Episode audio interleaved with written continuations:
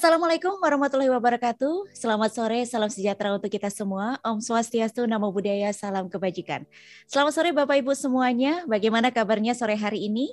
Kami ucapkan selamat sore untuk Anda Bapak Ibu yang memantau acara kami melalui link Zoom dan juga melalui Raisa Radio. Dan juga tak lupa kami sapa untuk Bapak Ibu yang menyaksikan acara sore hari ini melalui YouTube streamingnya Forkom Tiknas. Selamat datang di Hot Talks Human Organization and Technology Talk yang kita sudah berada di edisi kedua.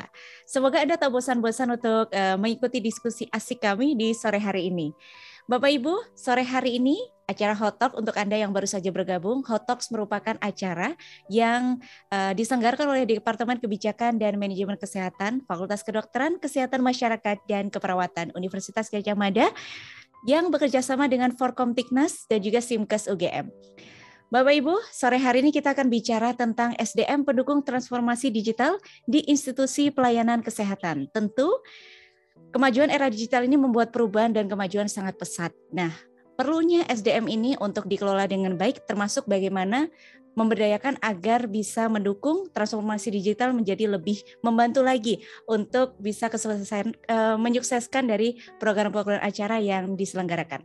Dan sore hari ini kita akan berbincang selama satu jam ke depan Bapak Ibu dengan narasumber kami yang telah hadir pada sore hari ini.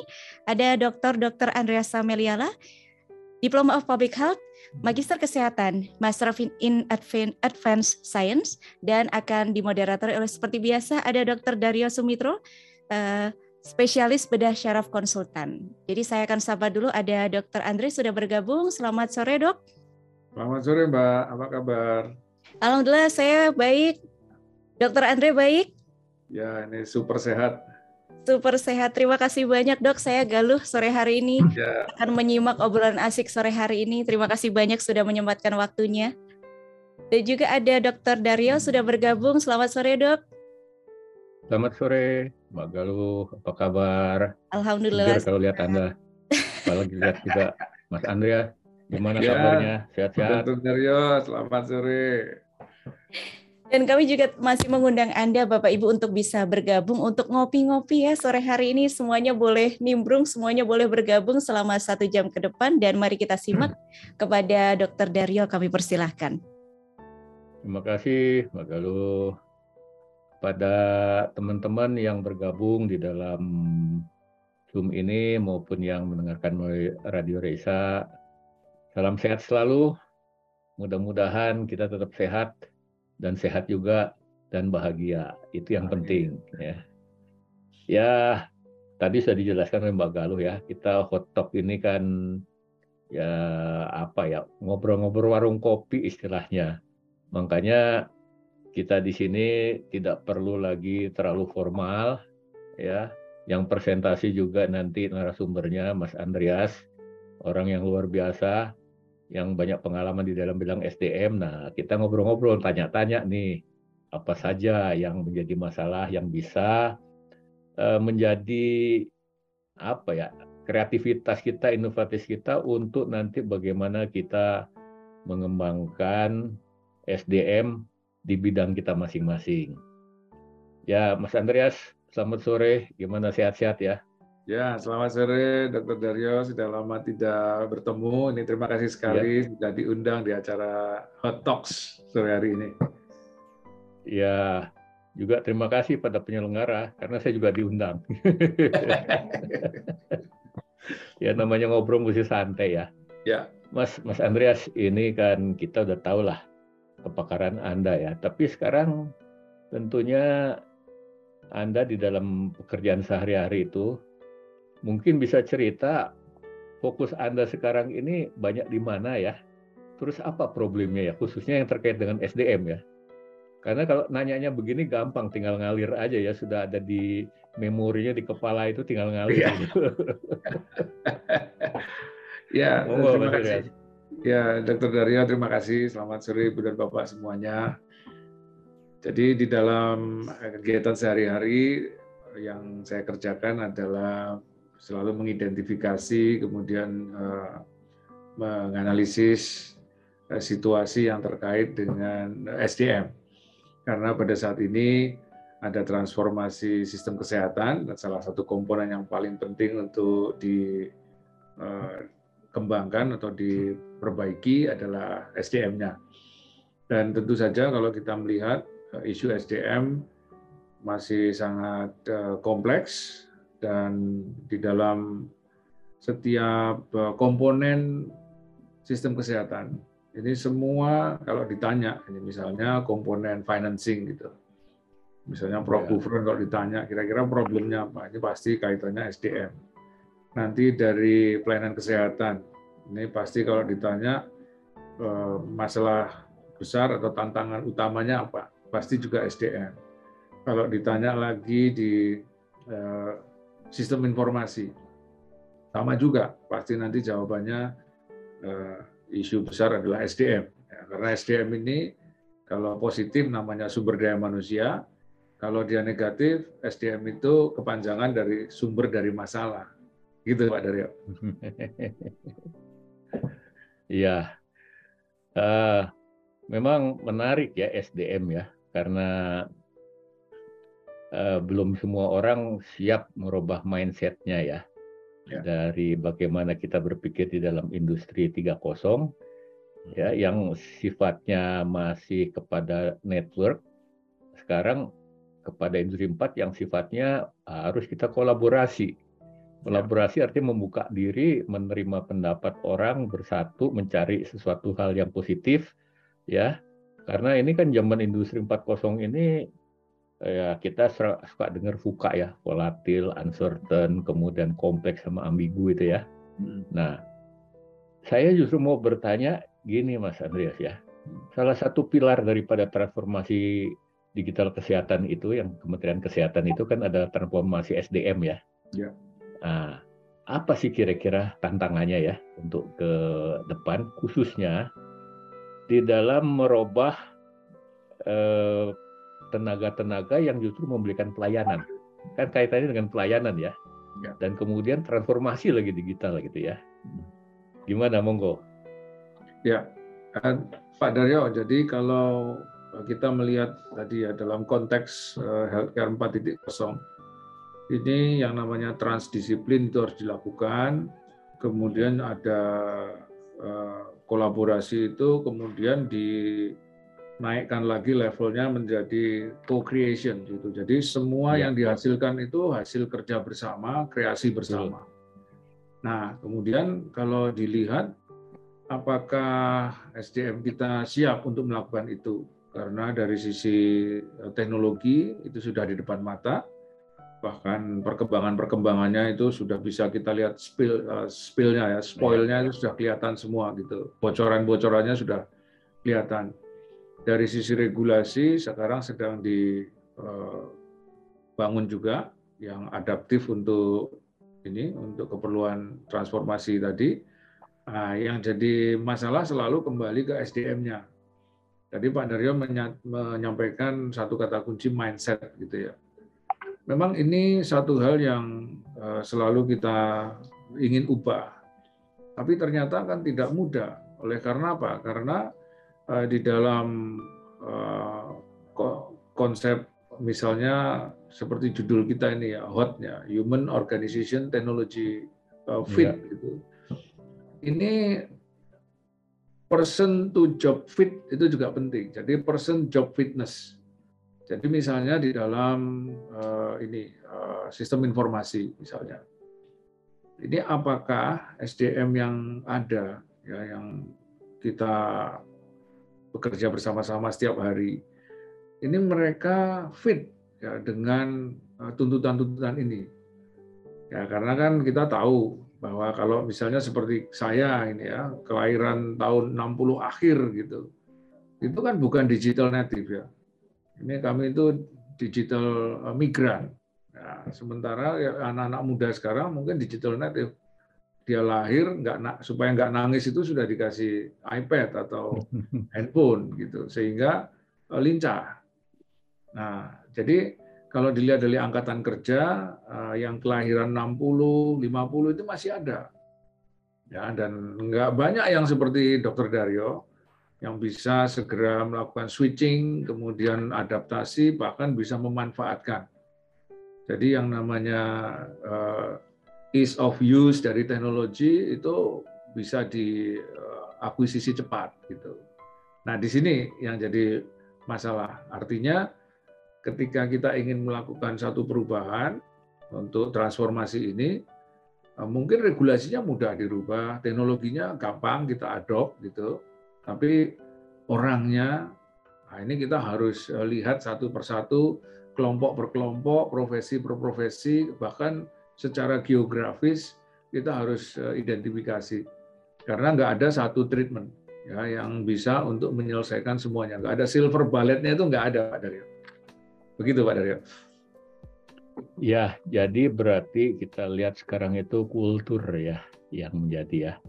Dan ini kultur sekarang ini antara yang memberi pelayanan dan yang menerima pelayanan, apalagi sekarang kan kalau kita lihat customer itu kan ada netizen ya, denizen, ada juga hmm. citizen ya. Tiga hmm. aspek itu kan menjadi aspek-aspek yang merupakan segmen-segmen spesifik gitu ya. ya. Nah, ini harus kita. Oke, ini menarik ya. Mungkin saya justru bertanya dulu pada yang mendengarkan di sini, yang ikut nimbrung. Silahkan ya, karena ini namanya warung kopi. Jadi silahkan Anda sambil sambil ngopi ya, ngopinya ngopi sendiri tentunya. Kalau di sini virtual, mungkin ada yang mau komentar atau menambahkan atau bertanya silahkan silahkan langsung saja atau mau resen atau bisa juga di chat ya. Ini untuk apa? E, bertanya. Ada yang resign silahkan. Monggo jangan ragu-ragu apa pun karena zaman sekarang ini yang namanya berpikir, kreatif itu tidak ada yang salah. Ya. Justru ini yang kita harus kembangkan ya. E, kita yang namanya open mindset itu menerima semua pendapat ya. Kita tidak melihat benar atau salahnya karena justru dengan demikian kita maju gitu ya. Monggo silahkan, ada yang mau bertanya? Oke, ada, silahkan. Atau mungkin saya komentar dulu daripada Mas Lutfan ya. Mas Lutfan ada tadi saya lihat. Bagaimana Mas Lutfan? Untuk meramaikan pendapatnya bagaimana? Atau masih ngajar? atau masih rapat? Atau masih rapat? masih rapat mungkin ya. Oke, ya memang menarik mas ya kalau kita lihat apalagi sekarang kita kalau di apa sistem uh, pelayanan itu SDM memang menjadi andalan ya. Apalagi sekarang kita melihat bahwa tadi ya untuk co-creation menghasilkan value untuk pelayanan. Arahnya kan ke sana. Hmm. Nah, value itu merupakan suatu hal yang lebih tinggi daripada yang sekedar service. Nah, jadi kalau kita lihat dari aspek SDM-nya sendiri, di mana tadi disebut mayoritas itu masih kita berpikir kepada mindset yang pendidikannya masih dengan belum piramid ya. Kalau sekarang kan dari reverse bloom, sehingga kreativitas analitis itu harus dikembangkan ya. ya. Sedangkan understanding atau remember itu ah, kita bisa cari di internet ya, banyak sekali. Ya. Apalagi sekarang itu yang namanya ilmu doublingnya itu dua bulan tiga bulan sudah doubling ya. ya. Nah, bagaimana menyikapi hal-hal begini ya untuk merubah mindset daripada SDM? Ya. Menurut Pak Andreas gimana? Terima kasih Pak Daryo. Jadi ini adalah peran organisasi yang paling penting ya, eh, mengempower SDM-nya supaya bisa masuk ke dalam eh, era yang sekarang. Kalau kita lihat eh, di dalam misalnya rumah sakit ya, hmm. ini masih kurang sekali upaya-upaya untuk mendorong bahkan agak memaksa gitu semua SDM-nya untuk bisa eh, melakukan ini apa lincah ya lincah di dalam mengembangkan teknologi informasi atau memanfaatkan teknologi informasi di dalam pelayanan sampai dengan pengambilan keputusan. Nah, kenapa karena mungkin di pucuk pimpinannya sendiri ini belum yakin gitu bahwa dengan adanya adopsi teknologi informasi ini akan ada uh, outcome yang lebih baik bahkan akan banyak benefit yang muncul oleh karena ada ketakutan di antara eh, start ini eh, status quo sampai dengan desire state yang diharapkan ini ada dead valley namanya. Takutnya nanti stuck hmm, di sana. Yeah. Jadi pengalaman rumah sakit di tahun 90 sampai 2000, 2010 gitu ya, banyak sekali sistem informasi yang nggak jalan, ya mati gitu di tengah jalan oleh karena tadi eh, dorongan manajemen ini kurang kurang, yeah. kurang kuat ya untuk bisa Eh, membantu eh, SDM-nya supaya lebih berdaya di dalam menggunakan teknologi informasi. Nah, jadi saya kira satu yang menjadi kunci adalah leadership, Pak Daryo. Nah, leadership dari organisasi yang bisa mengenergize ya, SDM di unitnya di rumah sakit misalnya untuk masuk ke era yang baru. Nah, satu contoh yang menarik, eh, misalnya ketika kita eh, menggunakan ini eh, sistem informasi rumah sakit, ya, ini yang semuanya pasti manless, artinya penggunaan orang itu berkurang, kemudian lebih transparan, tidak bisa dimanipulasi karena sistem yang bekerja. Ya. Nah, ini ada orang-orang yang memang tidak mau ini jalan, gitu oleh karena mereka berada di zona nyaman atau ada benefit-benefit ya, yang diterima dengan sistem yang manual gitu. Nah, tapi ada generasi baru yang mereka merasa oh, ini kerjaan lebih efisien gitu. Mereka tidak mau itu hari Jumat harus ngelembur gara-gara harus melengkapi laporan secara manual. Mereka pikir loh ini langsung dengan sistem bisa kok saya jam satu sudah bisa selesai, jam 2 saya sudah bisa pamit pulang gitu karena ini weekend. Nah, ini situasi dari dua kutub ini yang jarang dimanfaatkan oleh manajer, oleh pimpinan ya, untuk tadi menggelindingkan perubahan. Nah, seperti itu yang sering terjadi karena di rumah sakit nggak mungkin 100% itu menerima perubahan. Ini pasti ada yang reluctant ya. Nah, oleh karena itu memang tadi kuncinya ada pada leadership yang mereka sensitif melihat momentum. Nah, kapan ini harus eh, digulirkan sehingga eh, mindset itu bisa eh, berubah. Demikian Pak Daryo. Oke, jadi kata kuncinya itu memang mindset itu salah satu yang bisa merubah itu adalah leadership ya.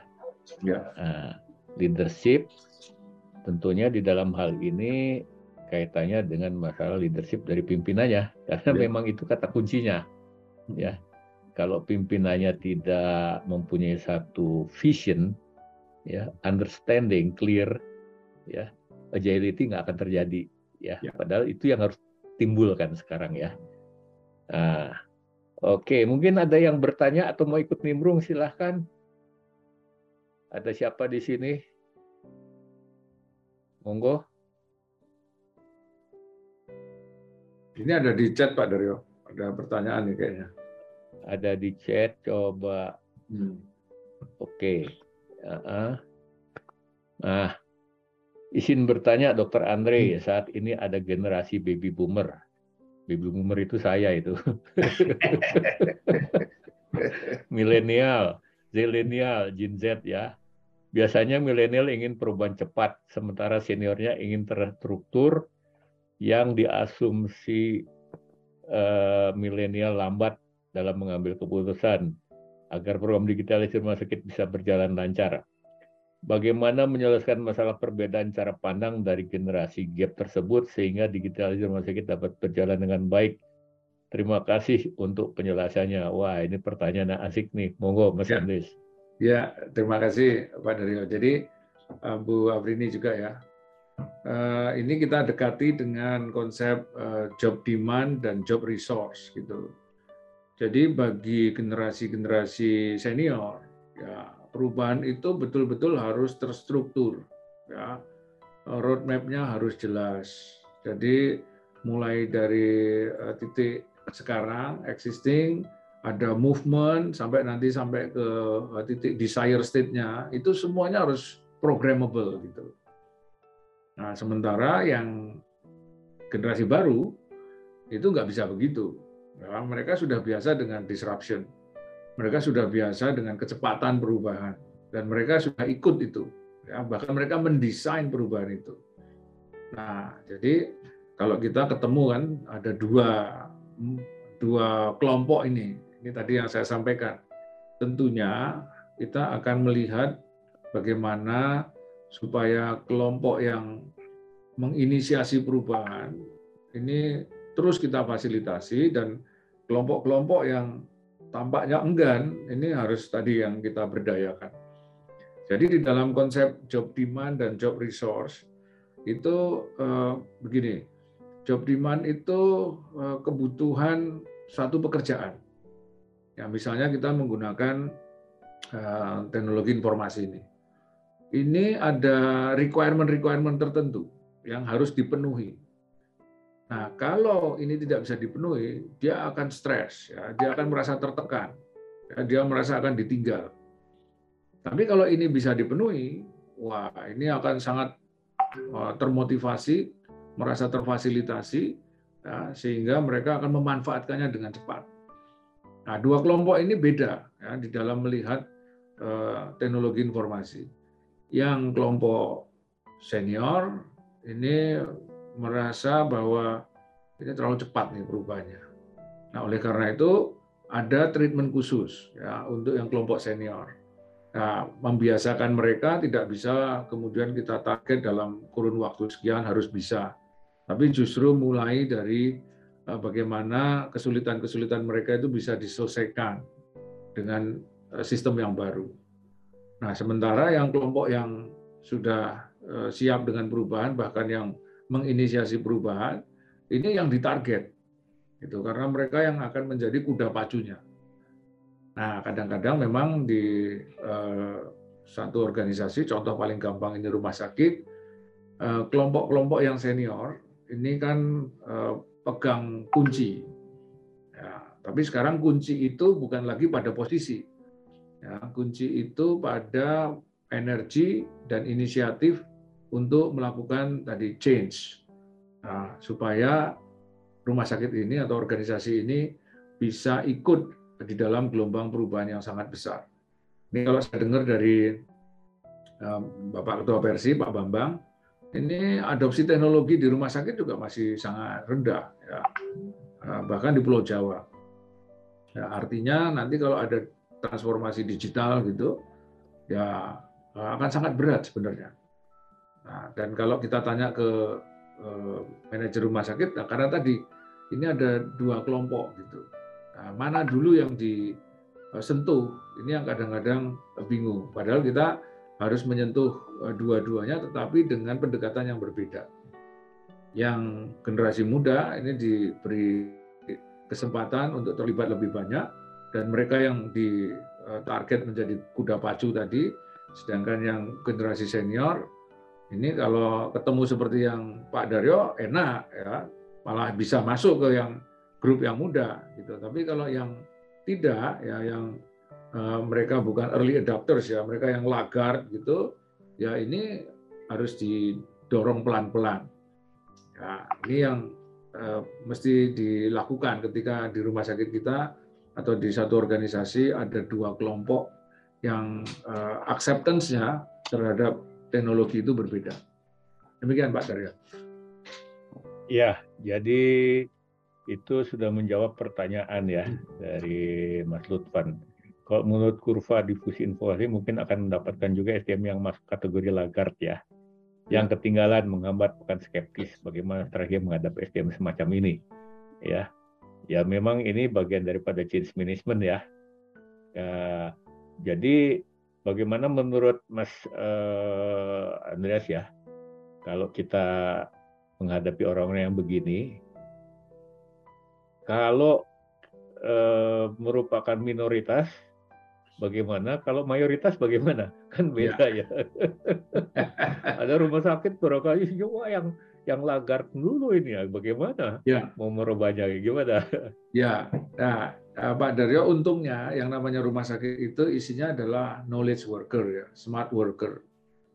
Uh, di mana sebenarnya mindset mereka itu terbuka. Nah, yang mereka ragukan kan uh, perubahan ini akan menuju ke mana sih sebenarnya? Terutama kalau klinisi kan semuanya protokol base kemudian outcome itu kalau misalnya dokter bedah seperti dokter Daryo itu kan ketika durante operasi pun sudah bisa melihat, oke okay, ini outcome-nya bakal bagus, ini nggak bagus gitu. Jadi uh, pendek yang dilihat. Nah, sedangkan uh, di dalam perubahan-perubahan kadang-kadang mereka masih bertanya ini yang pertama ini direkturnya ini kompeten nggak ini bikin perubahan besar-besaran seperti ini investasi besar untuk sistem informasi ini akan kembali nggak? Nah, jadi pertanyaan dasar itu harus dijawab. Kemudian yang kedua harus ditunjukkan evidence, best practice dari eh, teman-teman rumah sakit lain atau dari negara lain yang sudah eh, mengeksekusi plan itu dan hasilnya bagus. Ini yang harus dibawa gitu. Ini harus digelar di atas meja rapat sehingga uh, tadi senior-senior yang masih uh, ragu itu bisa diyakinkan. Ya, karena tadi untungnya di rumah sakit itu uh, isinya adalah knowledge worker. Nah, yang kedua yang bisa dilakukan adalah ya sistem uh, stick and carrot seperti biasa. Ya, mereka yang melakukan lebih dulu, nah itu dapat carrotnya. Kalau yang enggak ya nanti sticknya jalan gitu. Nah, ini Eh, bisa apa namanya eh, bisa diterapkan. Kalau tadi ya yang grup-grup yang lamban untuk atau acceptance-nya rendah ini yang besar jumlahnya. Tapi kalau kita beruntung di dalamnya adalah isinya anak-anak eh, muda yang memang tadi sudah sangat familiar dengan sistem ini, bahkan mereka hidup dengan sistem ini, tentu jauh lebih mudah. Ya, malah mungkin nanti manajemen yang kewalahan karena pergerakannya sangat cepat. Demikian Pak Daryo. Ya, ya memang sekarang ini kayak kemarin pertemuan uh, minggu lalu yang diadakan oleh Kementerian Kesehatan, nah, Mas Lutfan juga ada. Itu kan Kementerian Kesehatan mentargetkan dua persen dari seluruh rumah sakit sudah bisa mencapai uh, elektro Electronic Medical Record level 7 dari kriteria HIMSS. Ya. Hmm. Nah, itu kan sudah paperless ya. Berarti orang itu harus semuanya menggunakan aplikasi dan masuk ke dalam sistem. Ya. Nah, nah, memang kalau rumah sakit mempunyai satu uh, dashboard kinerja, ya, jadi bukan dashboard daripada transaction-nya ya. ya. Transaksi kan di bawah pelayan klinik, hmm. tapi kinerja yang menerjemahkan mulai dari SOTK, kemudian tujuannya, strategi itu kan banyak sekali dokumen segala macam kegiatan ya. Kalau rumah sakit melayani berarti kan kinerja orang bisa dilihat ya, ya. bisa dinilai ya kan. Orang yang mengakses sistem, yang tidak segala macam, yang menyelesaikan tugasnya, tusinya segala macam kan bisa dinilai ya. Nah, gimana kira-kira untuk perubahan ke arah sana, Mas Andreas menurut Anda? Dengan bantuan teknologi tentunya kan ya? Ya, Ya, jadi eh, yang pertama tadi ya setelah mindset, maka yang berikutnya adalah eh, strategic approach-nya, Pak Daryo. Eh, misalnya yang paling gampang itu, kalau kita sudah menerapkan sistem informasi yang baik, ini tentu yang namanya struktur organisasi harus berubah. Ya, karena ya. SOTK kita yang modelnya birokratik itu kan mengadopsi sistem lama yang komunikasinya per departemen, tidak bisa cross, dan di situ ada gambar kawat berduri yang nggak terlihat gitu ya. Dan itu kan semua sudah ditembus ya dengan sistem informasi sekarang yang lebih transparan, ya. lebih akuntabel. Nah, jadi kalau kita mengadop seperti itu, ya tentu struktur organisasinya. Bahkan kemudian kalau di beberapa eh, rumah sakit di negara maju, nama-nama manajernya pun sudah dirubah. Ya, Misalnya ada manajer efisiensi, gitu. Hmm. Jadi bukan lagi mainnya di input ya, manajer untuk logistik gitu. Tapi ya. ini sudah namanya jadi manajer uh, efisiensi, ya, karena dia harus men, ini harus meningkatkan uh, efisiensi dari seluruh proses yang ada di uh, rumah sakit. Misalnya kalau kita pakai contoh rumah sakit. Nah, jadi uh, di dalam upaya-upaya uh, pengembangan, memang kita ya sudah sampai pada titik di mana kita melakukan perubahan itu sampai pada eh, struktur organisasi yang bisa pakai matrix, bisa pakai bubble, itu banyak modelnya yang tidak lagi terbatas karena sudah ada eh, sistem informasi. Dan yang menarik ini Pak Daryo, eh, ketika kita melihat di Indonesia di era JKN ya, ini masih banyak nih Eh, direktur keuangan dan direktur pelayanan itu yang kantornya jauh-jauhan gitu. Dan kalau dilihat di komputernya itu nggak connect, gitu. Ya, nah, padahal kan seharusnya direktur pelayanan dan direktur keuangan itu kalau perlu duduk satu meja, pakai layar yang sama. Nah, cuma nanti angle cara pandangnya yang eh, berbeda. Ya.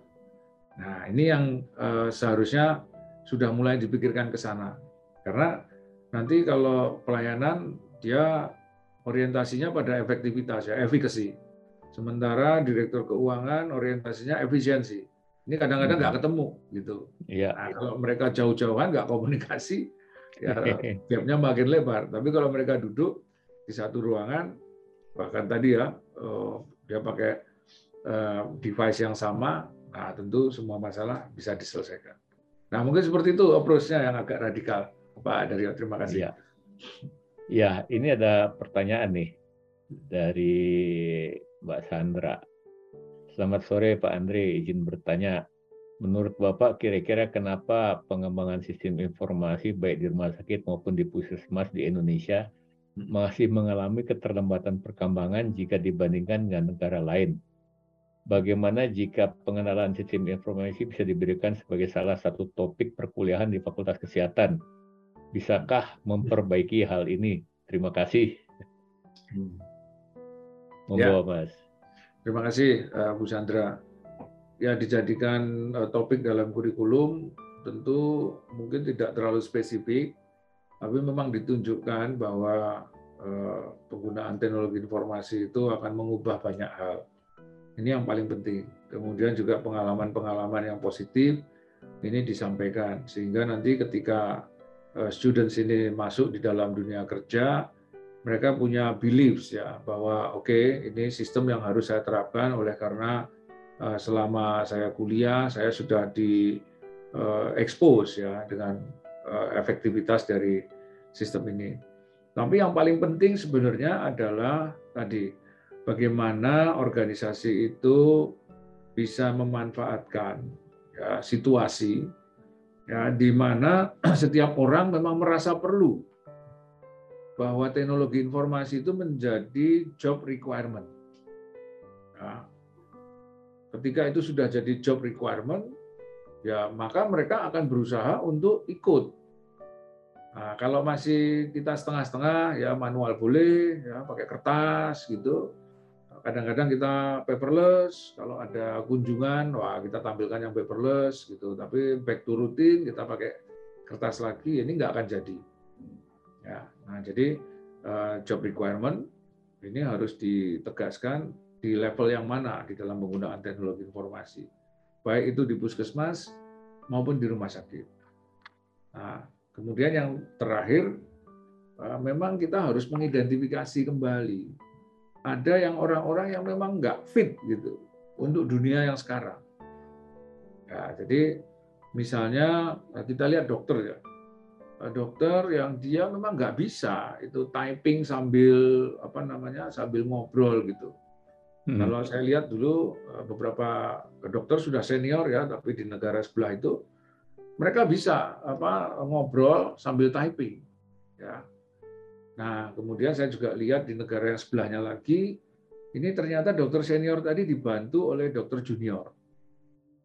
Nah, dokter juniornya yang typing.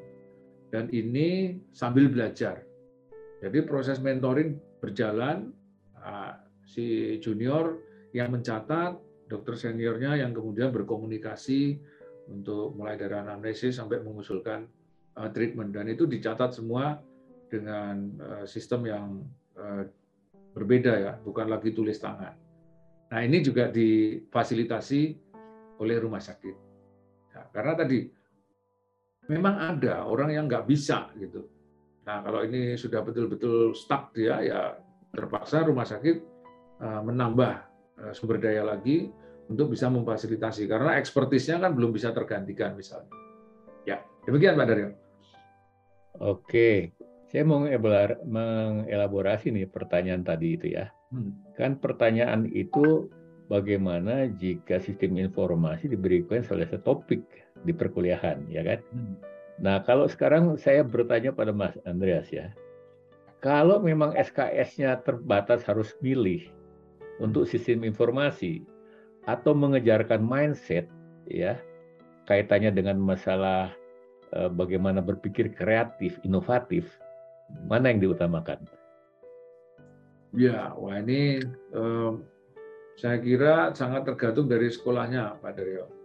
Ya, kalau misalnya nih sekolahnya sendiri sudah menerapkan sistem informasi yang baik, ya, jadi kalau saya mau lihat jadwal, saya tinggal lihat di handphone. Ketika mau ujian itu semua materi saya sudah bisa lihat di sana. Dan nanti ketika assessment saya juga sudah langsung diberitahu selesai tes, saya langsung diberitahu oh tadi failnya sekian, yang berhasil sekian. Nah ini mungkin tinggal kita mengajarkan sebenarnya mindset. Nah, tapi kalau kita memang sekolah yang mungkin kekhususan dan eh, mahasiswanya ini juga masih ada yang senior senior. Nah ini kita memang harus ada kelas-kelas eh, keterampilan. Ya karena tadi ya Pak Daryo, seperti yang Pak Daryo sampaikan ini kan knowledge-nya kan doubling setiap tiga ya. bulan, empat bulan. Eh, sistem yang saya gunakan sekarang diajarkan di kelas gitu. Itu ketika saya lulus itu di lapangan sudah nggak ada gitu. Iya. Sudah ganti. Nah, sehingga yang penting adalah mindsetnya. Nah, demikian Pak Dario. Oke, baik. Ini ada pertanyaan dari Mbak Nina Hertiwi. Ya. Selamat sore, izin bertanya. Inovasi pasti terjadi sebelum adanya regulasi. Sedangkan dari yang saya lihat, biasanya alasan utama kelompok tertentu enggan mengadopsi teknologi adalah karena belum adanya peraturan resmi bagaimana SDM di rumah sakit bisa menyiasati celah agar tidak tertinggal dari sisi teknologi sambil masih tetap berada di jalur aman meski belum ada regulasi yang resmi. Ya ini monggo Mas. Ya ini konteks kita ini berarti ya. Eh, jadi memang semua early adopters ya mereka-mereka yang cepat menghadap apa mengadop eh, sistem yang baru ini pasti adalah risk taker. Ya, itu pasti. Nah, namun eh, ketika risk taker ini berada di lingkungan yang unfortunate gitu ya, terutama mereka yang membuat regulasi lambat, nah ini biasanya resikonya kemudian yang muncul gitu, yang harus dikelola, bukan inovasinya. Nah, beda dengan di Amerika misalnya. Itu ketika pandemi mereka melihat penggunaan uh, teleconsultation itu meningkat sampai juta kali ya dari yang biasanya. Ini kemudian regulator segera melakukan perubahan dan ada di waiver 13 berapa gitu itu peraturannya. Ini disebutkan bahwa setiap telekonsultasi itu dokternya akan dibayar seperti dia visit. Itu jelas ya. Saya kebetulan ada papernya dan itu eh, membuat para dokter semangat untuk melakukan telekonsultasi bahkan memperbaiki cara komunikasi dengan pasiennya karena ini harus ada interaksi yang berkualitas. Nah di tempat kita ini ketika dibuka misalnya telekonsultasi selama pandemi, nah ini yang terjadi bukannya regulasinya cepat-cepat dilakukan perubahan untuk menghadap apa mengakomodasi perubahan ini, tapi justru malah dimanfaatkan oleh eh, mereka-mereka ya tanda kutip yang eh, melihat peluang ini untuk wah apa wandering around di dunia maya. Ya, jadi uh, ya. konsultan dunia maya. Semua dijawab, semua dilayani, ya, dan itu nggak ada yang mengawasi. Nah ini tadi, jadi risk taker di negara maju itu ketika mereka sudah melakukan aktivitas, ini uh, regulatornya akan cepat melakukan uh, support, ya, karena mereka kan pasti regulasi itu dibuat karena alasan safety dan juga benefit apa yang akan didapatkan ya. serta mencegah risiko. Nah kalau di tempat di konteks kita ini eh, ketika ada eh, upaya-upaya yang sama sebenarnya para risk taker tadi sudah melakukan aktivitas pelayanan. Nah ini eh, masih regulasinya masih belum support ya sehingga malah timbul keinginan untuk melakukan ekspansi-ekspansi yang justru negatif. Nah ini yang mungkin eh, berbeda. Demikian Pak Daryo. Iya, memang kalau kita lihat dari masalah regulasi itu selalu terlambat sih ya, gitu ya. Jadi kita juga melihat aspek regulasi itu kadang-kadang tidak menyentuh kebutuhan di luar karena kita tahu kalau e-government kan bicaranya di skopnya pemerintah Sedangkan di luar itu masih ada society yang itu merupakan bagian daripada smart city, ya kan? Nah, smart city itu kan banyak mengadop kebutuhan-kebutuhan masyarakat yang sekarang memang justru arahnya bukan kepada hospital base lagi, tapi kepada community base, kepada uh, home health service-nya ya. Nah, home service mereka bisa dari mana-mana, tidak dari Indonesia, dia bisa dapat dari luar lewat virtual kan ya. Nah, jadi dia ada, ada pertanyaan menarik dari Pak Mas Beni nih ya. Izin bertanya Pak Andre, hmm. dalam organisasi seorang yang mungkin bisa disebut sebagai agent of change, terkadang dianggap sebagai musuh atau perusak sistem kerja organisasi itu sendiri. Bagi ya. mereka yang tidak ingin adanya perubahan, bagi yang mereka tidak ingin. Mohon tanggapannya Pak. Ya, betul sekali. Jadi ini saya kira banyak cerita klasik ya di rumah sakit yang manual gitu, kemudian mereka menerapkan sistem informasi yang uh, computerized, uh, itu akan menghilangkan banyak jalan tikus kan, zona nyaman semuanya yang lama itu akan dibongkar. Ini uh, biasanya mereka akan mengatakan si agen perubahan tadi sebagai pembawa masalah, gitu. Dan nanti dicari-cari itu kesalahannya. Biasa. Gitu ya. Kemudian eh, kita juga lihat di dalam organisasi ini kan eh, ini anu Jack Wells ya eh, risetnya. Dia mengatakan ya di dalam organisasi 10% orang yang yang selalu melakukan perubahan atau mereka yang mengembangkan sesuatu yang kreatif ini dianggap outlier oleh 90% yang lain gitu karena ya tadi uh, idenya bisa uh, trans avant-garde gitu jauh ke depan ya. yang nggak bisa diikuti oleh uh, mayoritas organisasi ya, sehingga paling penting di sini adalah vision dari leadernya dia harus ya. bisa melihat apakah ide-ide yang ditawarkan oleh para agent of change ini memang sesuai dengan yang dia harapkan nah sehingga itu bisa diakomodasi. Nah, ini eh, leadernya memang ini ya harus punya apa uh, bukan hanya forecasting ya sejak now casting sampai forecastingnya itu harus bagus gitu ketika tadi di dalam organisasinya ada banyak anak-anak muda yang melakukan perubahan ya demikian Pak Daryo oke okay. uh, ini kayaknya ada pertanyaan dari apa yang dari uh, stream YouTube ya. Bagaimana individu dan institusi agar siap mengadopsi transformasi SDM kesehatan? Nah, ini kayaknya terkait terkait dengan pilar nomor 6 ini nih. Ya. Ya. ya. Mau Mas. Jadi yang pertama tentu kita harus uh, ini ya, harus menyampaikan dulu bahwa transformasi ini melakukan perubahan yang sangat uh, besar dan yang namanya transformasi kan kalau Bapak Ibu nonton film Transformer itu dia hmm. dari mobil biasa itu dia jadi robot yang sangat powerful. Fungsinya berubah, berubah menjadi sangat besar, bukan hanya alat transportasi, bahkan dia alat untuk defense, tanggung jawabnya juga jadi lebih besar, dan coverage yang bisa dia layani juga jadi lebih besar. Nah ini eh, di dalam Nah, transformasi saat ini eh, banyak yang takut tadi bahwa job requirement ya, ya. itu akan makin besar.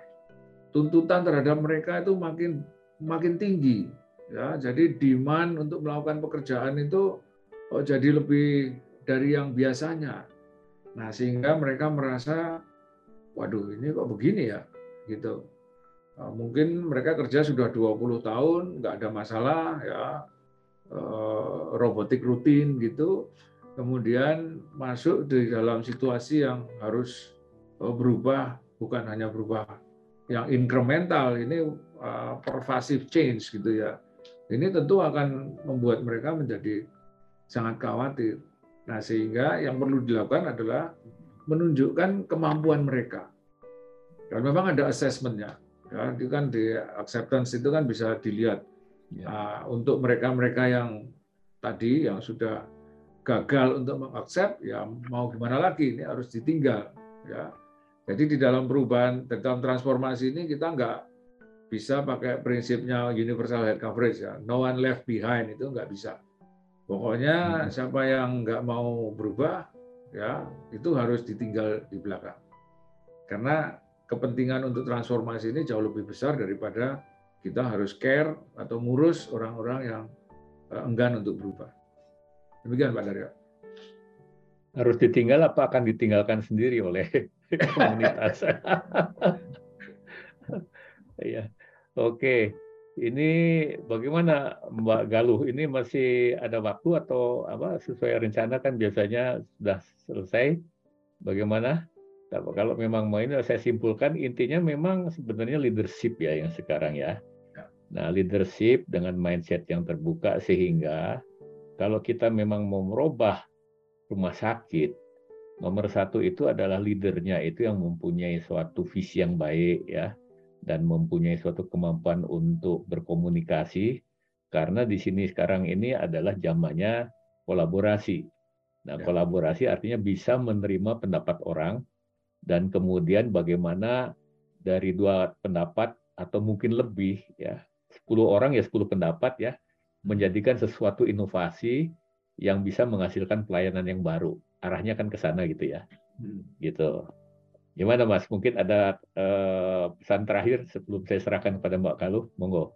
Ya terima kasih pak Dario jadi kalau saya bapak dan ibu yang hadir di sini ada harapannya memang positif ya terhadap change ya. Karena uh, change the only constant gitu. Itu yang terus. Yeah. ilmu kita pengetahuan kita itu sekarang mungkin oke okay, ya dua bulan lagi jadi nggak oke okay, gitu. Jadi harus uh, sebagai seorang manajer sebagai seorang pimpinan ya mau nggak mau itu harus belajar ya. Harus terus melakukan uh, ini scanning knowledge ya. Ini sampai di mana nih iya. sekarang? Bahkan harus mengasah uh, skillsnya. Terutama tadi ya terkait dengan mengenergize orang-orang. Nah iya. apalagi kalau bapak ibu posisinya sebagai CEO pimpinan puncak. Kalau pimpinan puncaknya itu melihat skeptis ya melihat ini wah ini penggunaan teknologi informasi itu apa sebenarnya? Begitu muncul kalimat itu itu seluruh SDM dalam organisasi itu juga akan ikut shutdown gitu. Mereka merasa oh ya pimpinan bilang begitu ya sudah kami juga nggak usah mikir gitu. Kecuali nanti ada tadi ya pemberontak-pemberontak yang akan siap melakukan uh, perubahan. Jadi ini yang pertama, kemudian yang kedua, kalau Bapak dan Ibu yang statusnya mahasiswa, nah ini yang menarik nih Pak Daryo. Biasanya nanti mahasiswa itu kalau sudah lulus ya kembali ke rumah sakitnya, kembali ke dinas, kembali ke puskesmas. Oh itu akan segera melakukan change ya. Oh, ya. karena ilmunya masih panas gitu. Nah ini juga harus hati-hati ya. Karena jangan sampai nanti Bapak dan Ibu diidentifikasi sebagai apa rebels gitu ya. Wah, mentang-mentang baru pulang sekolah, wah, mau melakukan sesuatu. Nah, ini keterampilan komunikasinya yang penting. Ya. ya bahwa ide-ide ya itu harus disampaikan di forum yang baik, eh, kemudian di dalam eh, suasana yang menyenangkan, eh, yang bahagia kata Pak Darya tadi. Nah, ya. sehingga orang bisa menerima. Ya. Nah, ini mungkin Pak Daryo yang bisa saya sampaikan. Terima kasih. Terima kasih Mas Andreas sudah berbincang-bincang, berbincang-bincang di warung kopi dan mudah-mudahan bisa bermanfaat untuk yang hadir di Zoom ini maupun di YouTube maupun melalui radio ya. Dan saya kembalikan kepada Mbak Galuh. Monggo Mbak Galuh. Baik, terima kasih banyak Dokter Andri dan juga Dokter Daryo telah menyajikan diskusi asik dan juga menarik sore hari ini dan juga mohon maaf untuk Bapak Ibu yang sudah mengajukan pertanyaan namun belum sempat kami diskusikan. Semoga kita bisa ulas lagi dua minggu ke depan. Terima kasih atas kebersamaan Anda. Sehat selalu Dokter Daryo dan juga Dokter Andri. Terima kasih banyak atas ilmunya sore hari terima ini. Terima kasih. Dan tadi poinnya ya eh, Bapak Ibu bahwasanya kuncinya bukan berada di posisi tapi di energi. Semoga kita bisa sama-sama mengadopsi energi tersebut untuk untuk bisa bisa bersinergi untuk menciptakan perubahan yang lebih baik. Terima kasih atas kebersamaan Anda dan juga Anda masih bisa menyaksikan rekaman uh, diskusi-diskusi Hot Talks melalui YouTube kami di YouTube-nya Forkom Tiknas. Dan juga terima kasih atas kebersamaan Anda Bapak Ibu yang melalui YouTube atau di Zoom ataupun di Radio Raisa. Terima kasih banyak atas kebersamaan Anda. Saya Galuh beserta dengan tim yang bertugas mohon pamit undur diri. Mohon maaf apabila ada kesalahan pada saat acara berlangsung. Selamat berakhir pekan. Terima kasih. Wassalamualaikum warahmatullahi wabarakatuh. Waalaikumsalam warahmatullahi wabarakatuh. Terima kasih semuanya. Juga para peserta ya sehat-sehat selalu. Ya. Jangan lupa bahagia. Ya. Izin live. Terima kasih Pak Daryo. Selamat datang